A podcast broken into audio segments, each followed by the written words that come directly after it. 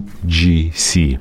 Outdated or essential? Cut through the noise and reveal the truth with our free ebook created in collaboration with VideoWise. Learn proven strategies to encourage customer reviews, leverage email marketing for sales, and boost conversion rate by 9.2%. Download the ebook for free at flowium.com slash UGC. Today, we have a very special guest, a guest who knows everything about good websites, good copy, good designs. And today, guest is here to speak and share her knowledge. Reese Spykerman. Welcome to Email Einstein, a podcast by Flowium. It's time to start honing your inner marketing Einstein. Tune in for the data driven tips that'll make you a marketing genius. Here, you'll find email marketing formulas and tips straight from the brilliant mad scientists at Flowium. It's time for your emails to start earning more money. It's time to unleash your Einstein. Hello, everyone, and welcome to another episode of Email Einstein. Vera and Elisa here with a very special superhero guest. But before we get started, we are two email marketers at an email marketing agency called Flowium. We are so passionate about email marketing, and because we love what we do, we want to share all of our insights with you. The company we work for, Flowium, is one of the fastest growing email marketing agencies in the world. We specialize in providing a premium, full service e commerce email marketing experience for all of our clients. And our service is tailored specifically for your business and is designed to help increase your online retail revenue by 20 to 50 percent. I know those numbers seem crazy, but I promise they're legit. We deliver the right message to the right person at the right moment. That's what we're all about here at Flowium. And a brief reminder before we get into our intro if you like what we do, please leave us a review. Vera, why don't you take us away with introducing our superhero guest for today? I'm super, I'm super glad to do that. So, guys, today we have a very special guest, uh, the guest who knows everything about good websites, good copy, good good designs. If you wish your emails brought in more consistent sales, if you have any questions about like how bigger brands get key parts of their websites wrong and loose and uh, leads the sales. And today guest is here to speak and share her knowledge. Reese Spykerman. Say hi, Reese. Hey there, Vera. Thank you so much for that intro. I am thrilled oh, to be gosh, here. I have I have more. Oh. I have more for the intro. Okay, so let me back just off. the beginning. so we were just talking about um, your last name because I've never heard it before, and it literally sounds like a superhero last name. So that's a very promising beginning. So Reese is an e-commerce conversion expert who has spent more than 15 years working closely with entrepreneurs and brands on their online marketing. And today she helps e-commerce brands quadruple their monthly revenue with a website and email conversions optimizations. And in addition, um, she helps her clients quintuple. Elisa, am I pronouncing it Yeah. correctly? Quin- quintuple, yeah. quintuple um, their revenues. Um, Elisa is my ESL teacher. Just Reese, so so, so you know. it's a uh, hard yeah, word. so she's it's a big one. I It is. mean, I It mean, is. yeah, I'm learning something new every day. And um, Reese lived in Malaysia for seven years, and she returned to her home of northern Michigan, where she lives with her husband and her dog. And she's a very proud introvert. She loves a pho soup and is constantly playing a Spotify mix of Alanis, Morissette, and Eddie Money. Reese, we're super, super happy to have you here on our podcast today. I'm so happy to be here. And I just forgot that I updated the last line of my bio for you. It used to be playing a mix of Taylor Swift and Toto, but I upgraded Ooh. lately to Alanis Morissette and Eddie Money. Oh, Taylor Swift and Toto. I like that mix. I like it. It's it's Yeah. my vibe. It's still kind of my vibe. Taylor Swift. yeah, same, I'm a 30 year old woman and I'm still into Taylor Swift. Oh well, that's totally my vibe. Having the right communication between your brand and your audience is how you create meaningful connections, building your brand's identity and reputation. Introducing Flowium's Brand Voice course. Create your voice, tone, and learn how to represent your brand across multiple channels. Find out more at flowium.com slash brand voice. Elisa, um, I know you have prepared a cool little game Yes. Yeah. So we actually, as kind of a precursor to this game, we told Reese about it before we started recording, and she was like, oh shit, I'm so bad at these. so I'm hoping this will be a little more entertaining than what we usually see. But Reese, are you ready? We call this Blitz Q&A. So basically what we're going to do is we're going to ask you a list of different questions, and then the first answer that comes to mind, um, just go ahead and blurt it out. Are you ready? I don't have a choice in the matter, so hit me up. Yeah. okay. So, are you a cat person or a dog person? Dog. It's an Okay. easy one, right? Yeah. Totally. I like think- cats I though think- too. They're fine. Okay. Okay. That's all right then. That's all right. Um, so, if you could learn one new personal skill, what would it be? Oh, good lord. Um, okay, I would learn how to make gelato. oh, I like that. That's very, very unique. I love that answer. I'm Okay. totally adding you to to my friends list on Facebook. Yeah, I'm you know what I would you that do? request. Like you know how I you s- said I lived in Malaysia. My goal Mhm. dream would be to take the flavors from Southeast Asia Mhm. and bring them into the West with gelato. Ooh. And now it's going to happen inevitably. Someone will hear this podcast and is going to take that idea and roll with it long before I can. It So sounds- that leads us to our next question Malaysian food, yay or nay? Yay. Awesome. Okay, this one might be t- tough. So, if you had to describe yourself as a food, what would you be? This is not so tough. I had to do this for uh, a program I run. So Okay. I would be, I did it with vegetable and I said I would be kale, Russian kale, because they are hardy. They come up every year without me having to replant them again. They like live all year long through winter. They're reliable and almost every nutrient you need is Wow. sitting in that piece of kale. Wow, I like it. I like Like it. an Very well thought out. yeah, Yeah, I know. That right? worked. That worked really well. I know. I Um, got really lucky, I think. oh, I like this one. I like this one. Okay, what is your power song? It's got to be Ooh. Taylor Swift, no? It's got to be something Taylor Swift, is my thinking. Hmm. It is, but why can't I think of which one it might be? Go ahead. Um, oh, come on, you guys got to help me. Like, I love 1989. That's my favorite album of hers. So it's yep, it needs yep, to be something yep. off of that. I'm thinking, oh, so are, is someone looking it up? It sounds like it. I am. I am. I am looking this up right now. So, what about so Shake It Off, Yeah. Bad Blood? Classic. Bad Blood is a badass song. Yeah, Um, it is. Blank Space, that's my jam. I think that's my jam. Welcome to New York, Style, Out of the Woods.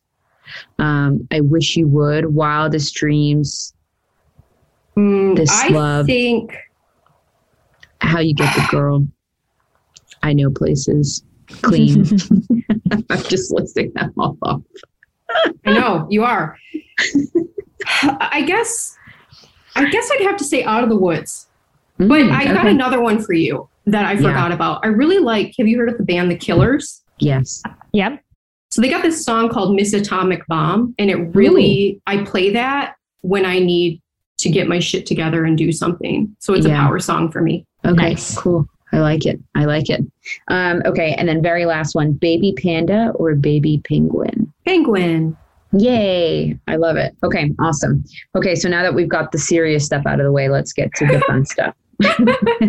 so, um, Reese, we'll start, and we usually start our interviews in this way. Tell us about yourself, and more specifically, how did you get into e commerce? Yeah.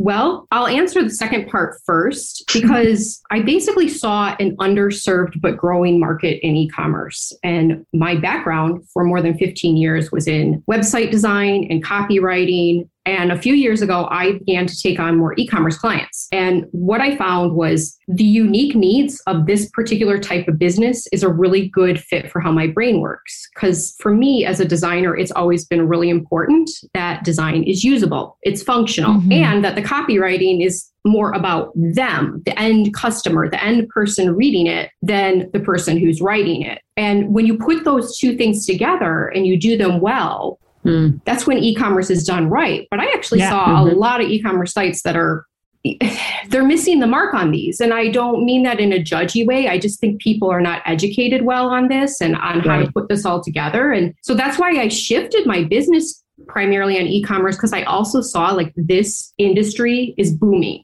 right? I could see the Mhm. writing on the wall. That's perfect. Yeah, totally, totally. It seems like you really predicted that well, given the last year that we've had. Um, e-commerce seems to be the one and only now with everything that's happened. So yeah, when uh, there were a ton of people who I know Vera can can speak to this too, is when everything started to kind of when shit hit the fan. Let's just put it bluntly, right? We at Flowium were like, oh my gosh, what is this going to do? How is this going to impact us? Mhm, And it mhm. impacted us in the exact opposite opposite way that it did for a lot of other people. And we're all just kind of shrugged our shoulders and we were like, okay, I guess e-commerce is the place to be. So uh, you definitely called it. yeah.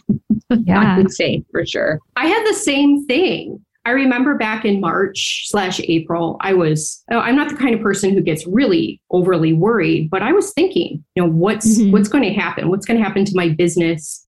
And holy crap, like everything blew up, right? Just like Oh, it yeah. did for you. Oh yeah, yeah, hundred percent.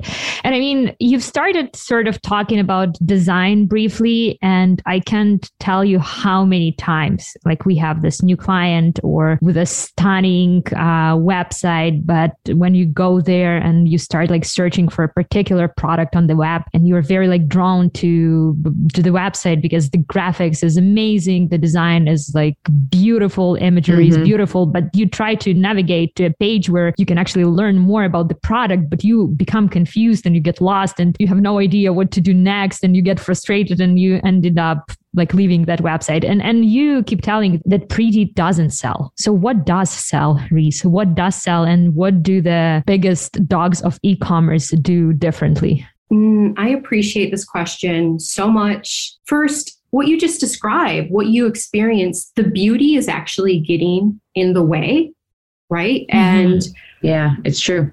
it is. And it's it's almost like it's too much noise, even if it looks really pretty. And Mhm. the opposite is not what people need to do. I'm not at all advocating that we need to be ugly. Right. I basically see when someone's new to e commerce, they'll get fixated on one of two things when it comes to how their website looks. Mhm. It's what you described. So they either think it needs to be very stylish, trendy, like this gorgeous, subtle, nude toned color palette. They think the wrong things need to be emphasized, like their company logo Right. or big, beautiful fashion headlines. And like you described so well, Vera, that has nothing to do to help people make a buying decision. The Mhm. other thing that people will do that I often see is they they get fixated on adding a lot of bells and whistles. Mhm. You know, things that are animated, things that are popping up, making the, I used to work with clients all the time that wanted their logo bigger. And I it was very hard for me to explain to them like how is this helping your customer? Do they care about the size of your logo? And Mhm. the, the sites that are high converting, that are made and designed for converting,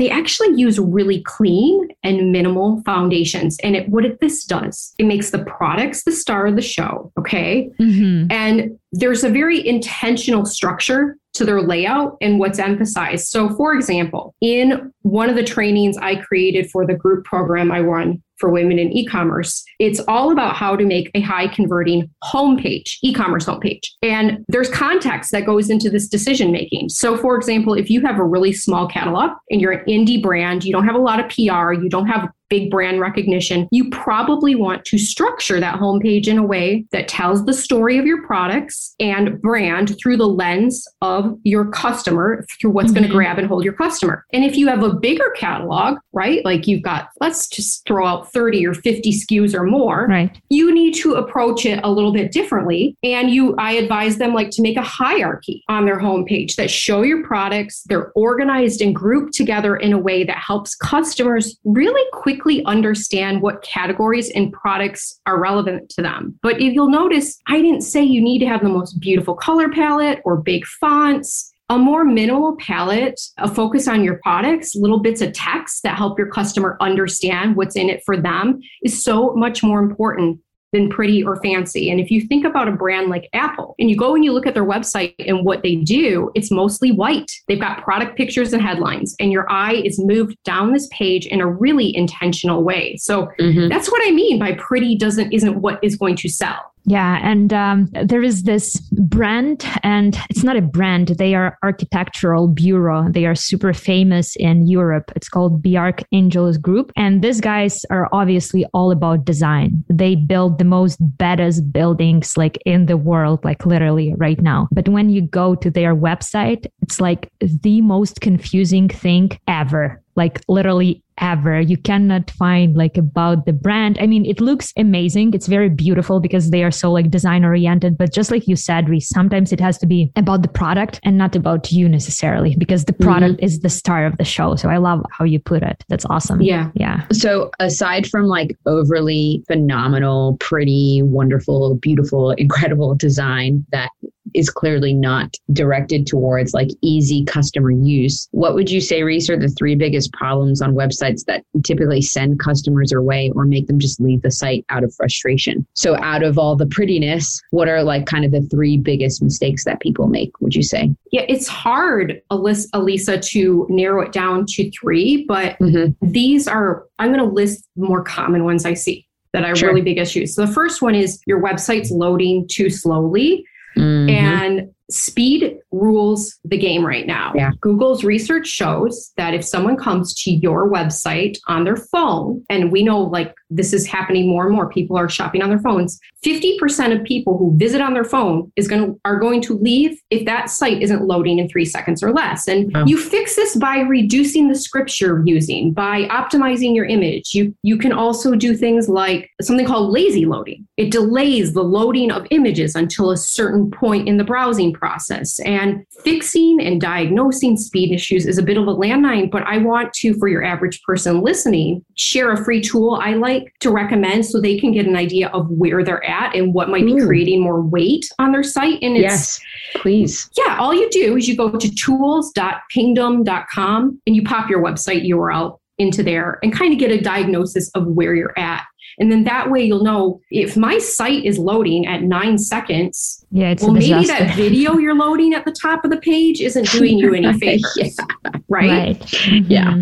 Yeah. Yeah.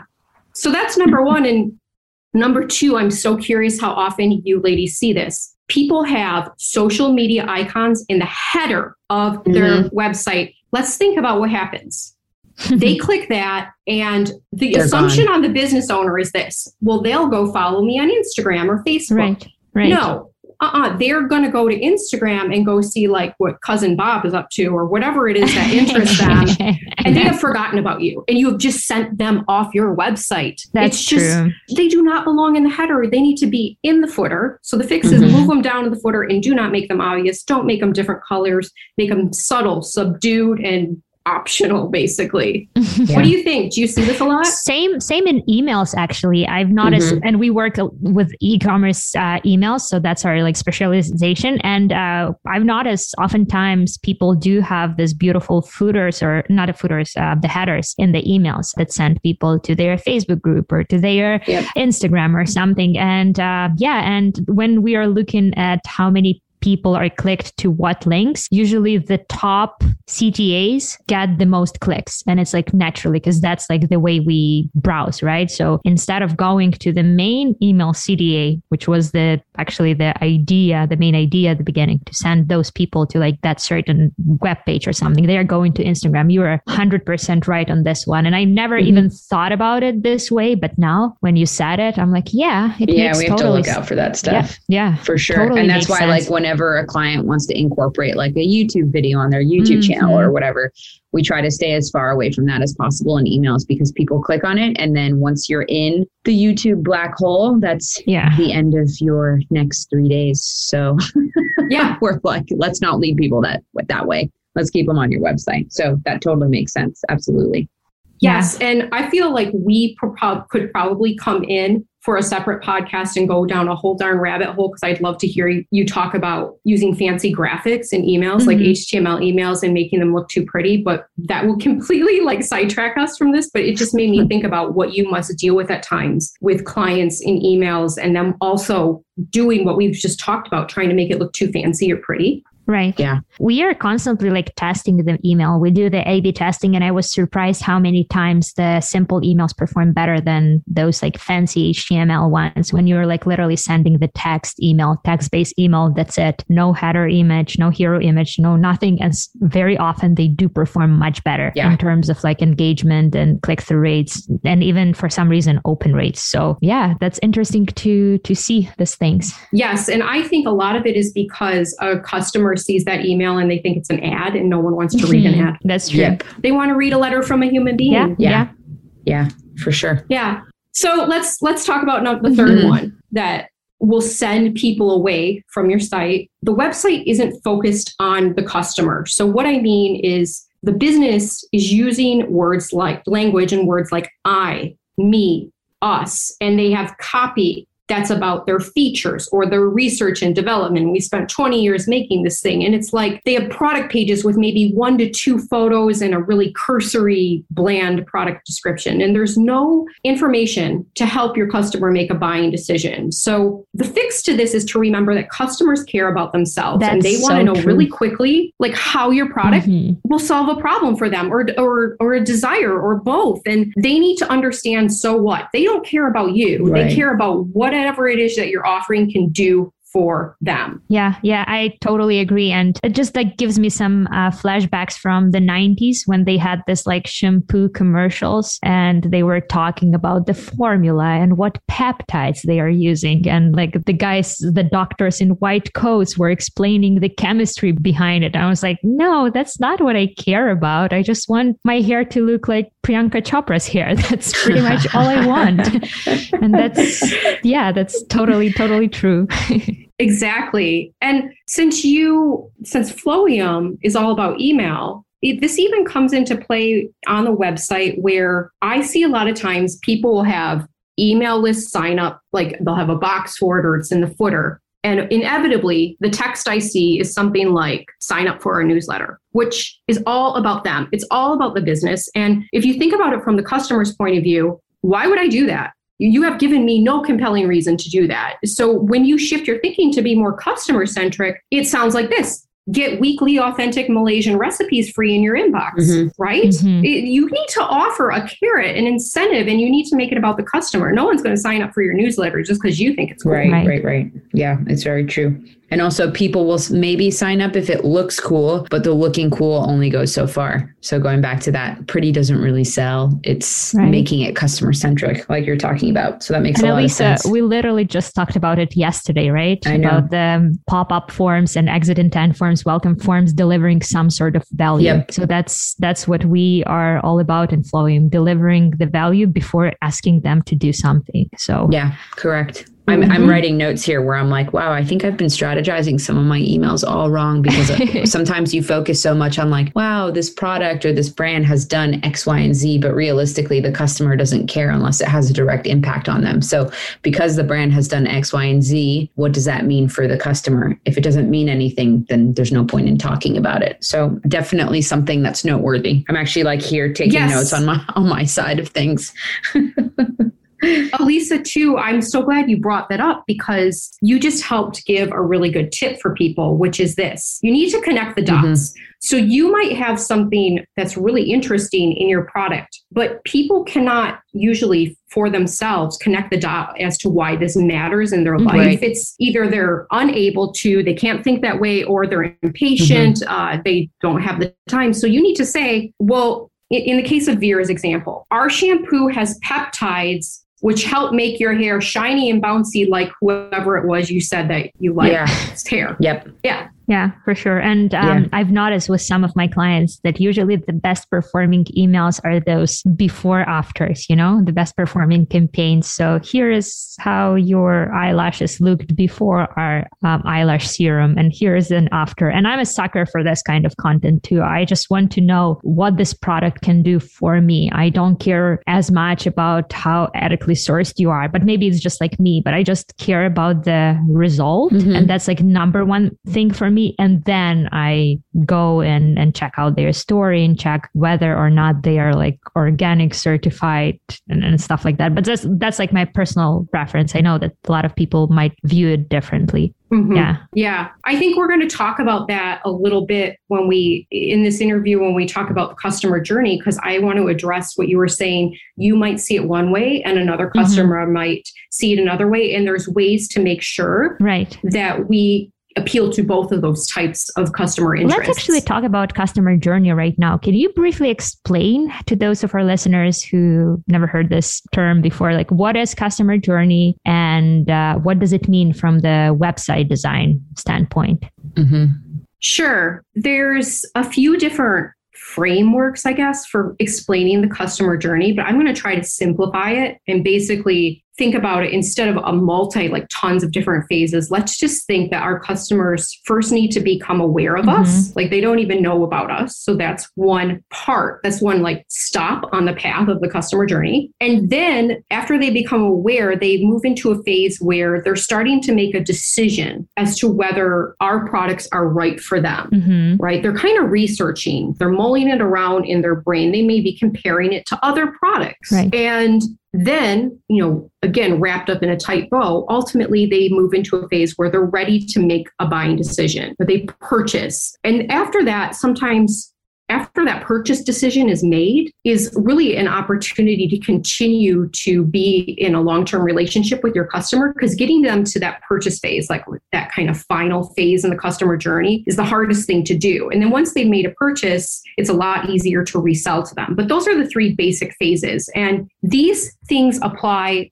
in all facets of your marketing whether it's Mm. we're talking emails social media, your website, Facebook ads. And in terms of the website, I can break down for you if you want what kinds of things you might want to look at in those three different phases Yes, the awareness, please. the decision, and purchase. Would you like that? Yeah. Yeah, absolutely. Yeah, that would be uh, amazing. Mhm. Okay. So, the first part, their awareness phase. One thing I want to say is your approach here may need to change and shift depending on the context. And I'll give you a really concrete example. If someone is coming to a dedicated land product landing page that you've made for just one product and Mhm. they're coming off a Facebook ad, they're going to have a different level of awareness and a different even level of desire maybe than someone who arrived at the blog on your website because they did an organic google search related to whatever product it is you're Mhm. selling so Mhm. with that in mind, from a broader perspective, your goal, your key goal in this awareness phase is you need to hook them. You need to grab their attention very quickly. And you do this with the images you choose, the copy headlines you write. You need to make them aware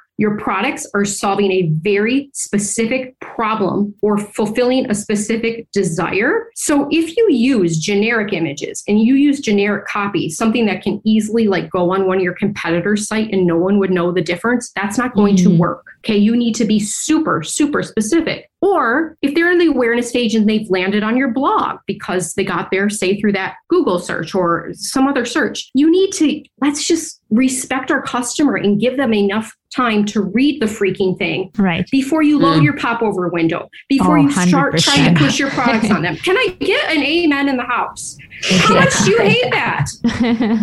Like you're reading a blog, you landed there, and five seconds later, it's like, want to hop into bed with me? It's just, it's so disrespectful, right? Agree. It's true. It's true. It's very true. Yeah. So let's meet them where they are. Let them read. Let them dig a bit. Maybe you slip in a link to another article on your site that you want them to read. Maybe you slip in a link to one of your products. So the other thing, and we touched on it in the awareness phase, is this your site must load quickly. We've covered it, but you're going to lose them, particularly in the awareness phase, because they have no skin in the game with you. They don't know anything about you. The Mhm. longer your site takes to load, the more they're going to be like, eh, I'm out of here yeah. there's no loyalty at this point. So we need to grab their attention. We need to hook them and we need to make sure it's happening really quickly.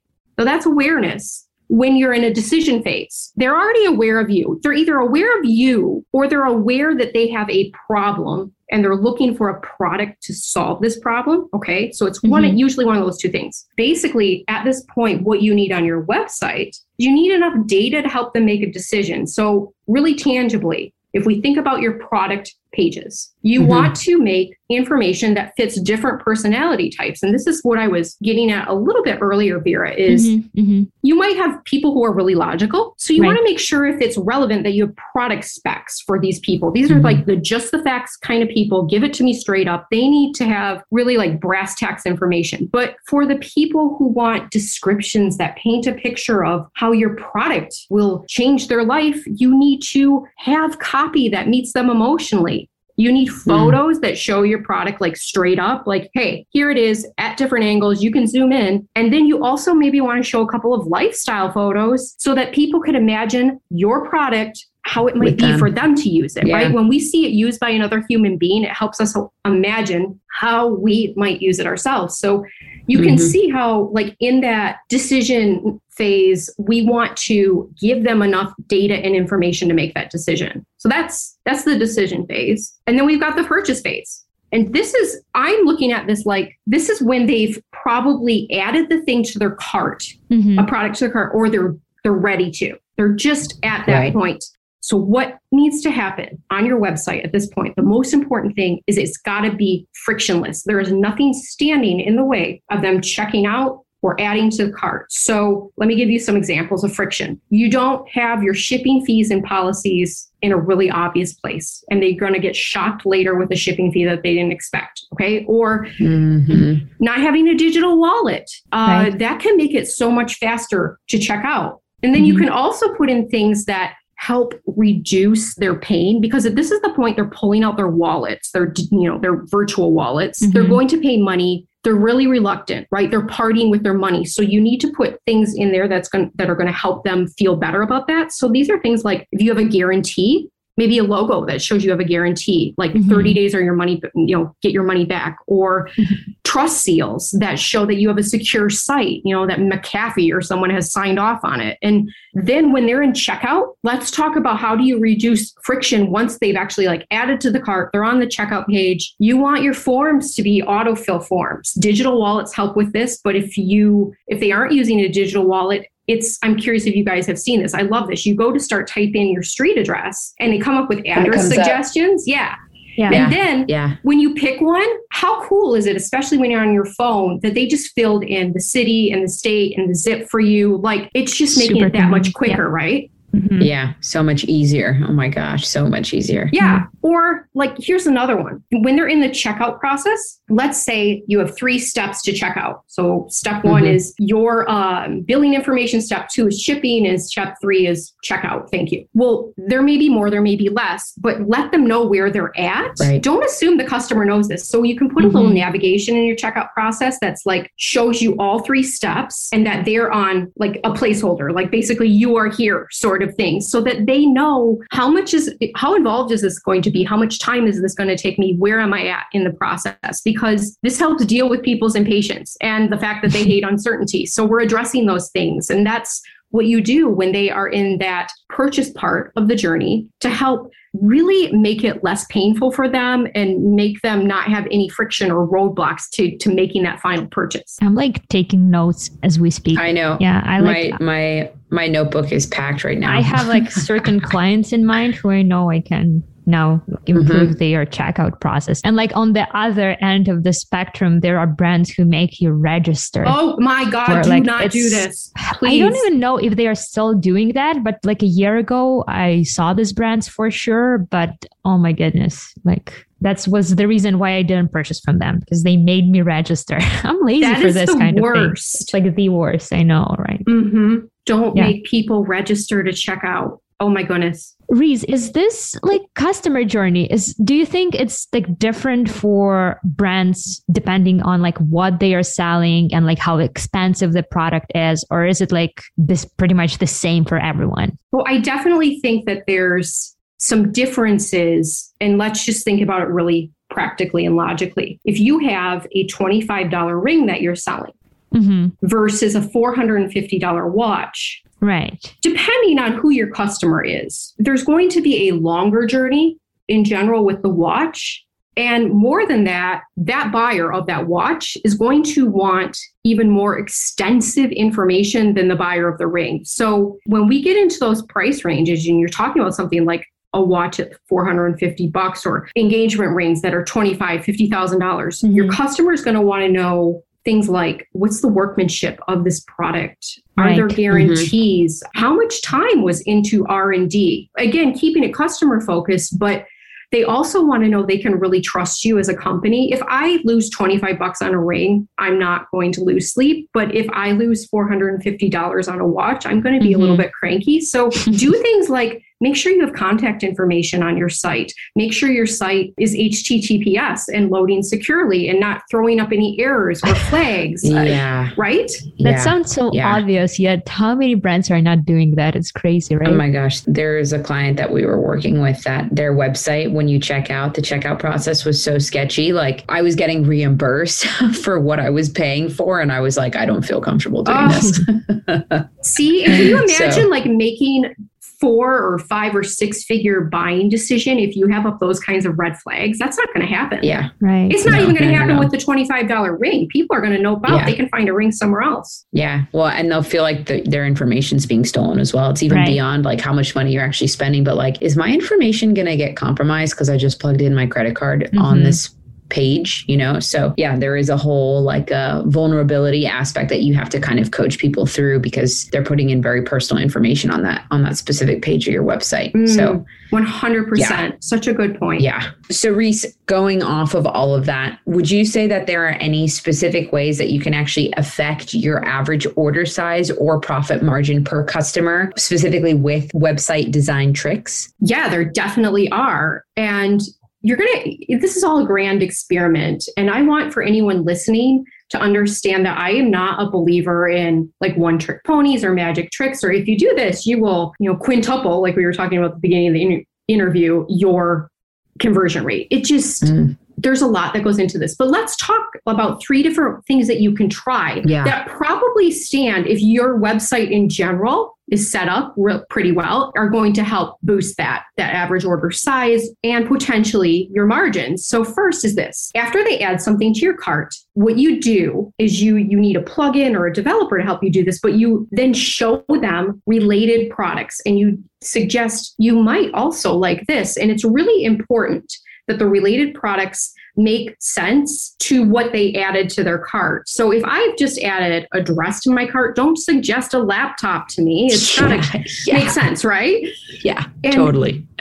That's Here's hilarious. how you could like you could take this, Elisa, and make it so that you're suggesting items that you know internally Mhm. have a higher profit margin to you, the business owner. Right. So that's one way you could tweak it so that then, especially if you're the dress that I just added to my cart is a really low profit margin item for you, well, then you suggest to me a hat, a handbag, whatever, shoes that have higher profit margins to you, and that makes Mhm. sense with that dress. So that's number one. But you can do this same tactic on the checkout page. And what you do is they've made it to checkout. And one really cool thing that you can do is let's say you have a shipping minimum, which a Mhm. lot of stores do. What you do is what I've seen happen is they'll say, all right, you're $10 away from free shipping, and they leave it at that and they leave it up to the customer to try and figure Mhm. out how to fulfill that. But what if instead you help them by saying, like, here are a few items we think you might also like to help you meet that shipping minimum? Mhm. and then you aren't making them think too hard. So again, maybe you suggest some of your higher profit margin items that also make sense with what's in their cart, like at the checkout point. Right. And then third is you can offer bundles. You'll see this a lot on Amazon, Mhm. but e-com stores can do this. So if you buy the dress plus shoes plus sunglasses, when you buy all three, it's $90. But if you buy them separately, it's 110, for example. Mhm. And so the customer is happy because she's getting a great deal. She's getting 20 bucks. But what you are doing is maybe in these bundles, you could use it for one or two things. You could either use it to bundle in your products that have those higher profit margins for you, or let's say you've got some slow movers, you've got stock in the back you really need to offload. Mhm. Well, this is a really great way to move that stock and get it out in this kind of bundle. So do right. those make sense? Like those are things you can do right on the website in that checkout process to improve those average order values and even your profit margins. Yeah, for sure. And it, you know, it's interesting. This is something that kind of a topic that we've been talking about a lot internally where I think because we're in the digital space, we forget that what we are basically trying to do in the digital space is mimic the same experience that a customer would have at a brick and mortar in the digital space. So when it comes to having to meet that um, minimum shipping requirement, right? You should be doing everything that you can on your website and during that checkout experience to offer whatever you can in order to help the customer reach that. So, in the same way that when you're in a store and they say, like, oh, when you spend $100, you will get $25 back or whatever it is, and you go to checkout and you're at $94.97, usually the person at checkout says, oh, you need to pay another $5.03 here are a couple of items that I'll recommend that you can add to your order so you can get that special perk that we were talking about. And so when we don't do that in the digital space, we're missing the mark because that's why brick and mortar stores did so well for so long. You know, prior to the pandemic and everything, they did so well for so long. Now everything's shifting into the digital, but we don't want to get rid of those little experiences that people were still having in the brick and mortar. So, so on board with what you're suggesting because I think it makes total, total sense. Mm, I love that. And if I might like just add a couple things, sure. Bouncing off what you said that I think will help people is we have to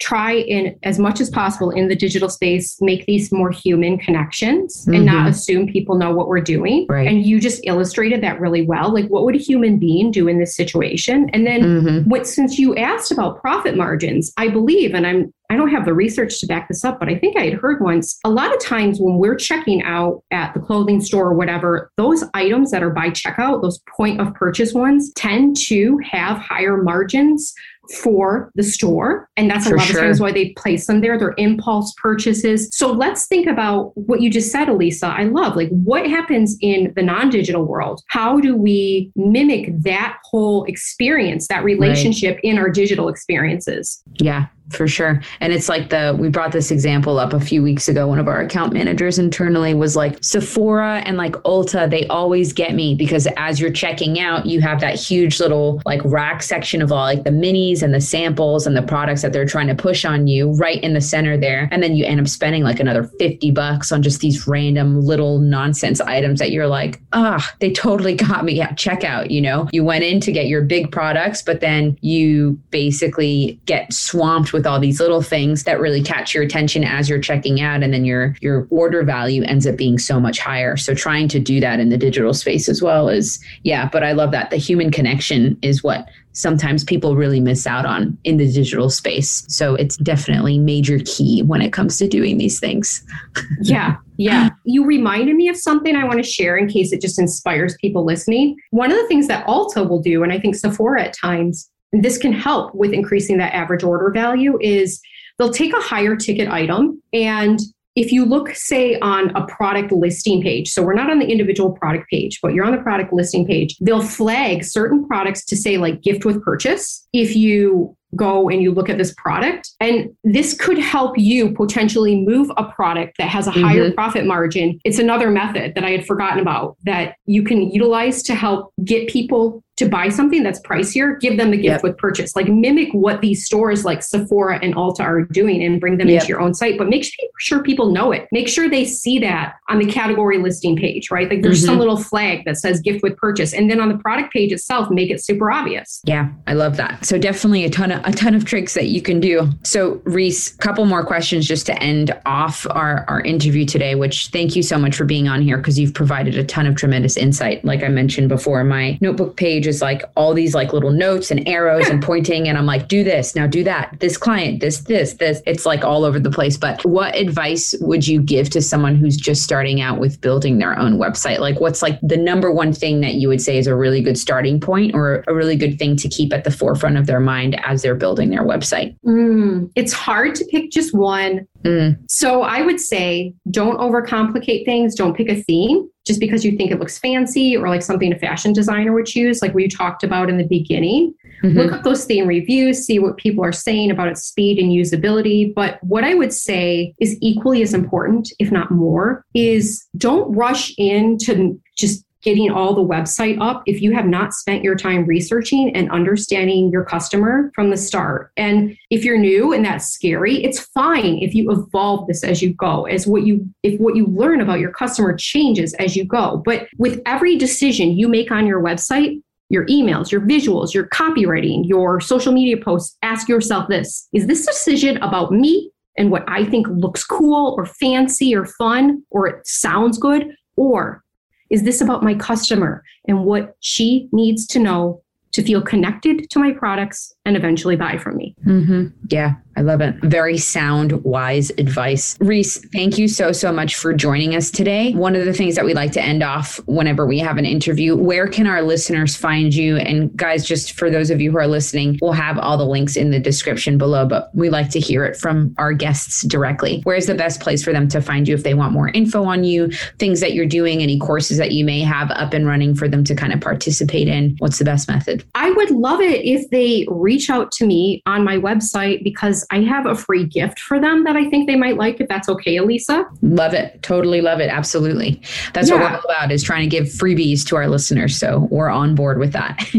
well, and we talked about that a bit in this conversation, like give people mm-hmm. an incentive. Why should they? So the reason why is I have 10 website mistakes that are losing you leads and sales mm-hmm. and how to fix them fast. Some of them we covered, but there's more that we didn't. And you can get that at design by Reese dot com forward Love slash it. fixes. Fixes, F I X E S. Okay, yeah, cool. super short and easy. And I would love it if people, once they grab this freebie and they get mm-hmm. some value and uh, education from it, if they reach out to me and they reply, I reply to every email I receive sincerely. So awesome. Yeah, I'd love to talk with you. Amazing, amazing, amazing. Well, Reese, thank you again so, so much. This has been awesome. And you've been just a joy to chat with. And we had a blast chatting with you before the podcast anyway. We were laughing, laughing it up and everything. So, really, really appreciate it. And thank you again so much. Thank you so much, too. It was an honor to be here, and I really appreciated this conversation. Thank you. Thank you so much for being with us here today. Thanks so much for listening to this podcast. Don't forget to subscribe and share this podcast with your friends because this would mean the world to us. And if you want to get involved in a community of awesome e-commerce email marketers and entrepreneurs, just join us at flowium.com slash community. And definitely come back next Tuesday because next Tuesday we'll have a very special guest with us. We'll have Marcus Sheridan, famous author and uh, businessman and entrepreneur who basically knows how to revolutionize your business through the they ask you answer method. And he did it with his own business. He created number one rank website in his industry and he will teach you how to do the same. So definitely come back next tuesday. Thank you for being with us and we we hope to see you back here. Thanks for listening to Email Einstein. Can you feel that? Your marketing brain just got a little bit bigger. We ask that you please use it wisely. You've got all the theory you need to get out there and start boosting your sales because great emails equals revenue squared. Thanks for tuning in. Don't forget to claim your free ebook and learn how to drive conversions with UGC in 2024. From fresh ways to use UGC on your website to revenue pulling email strategy. Discover actionable insights to master your UGC game in 2024. Stop missing out. Go to flowium.com slash UGC and download this ebook for free.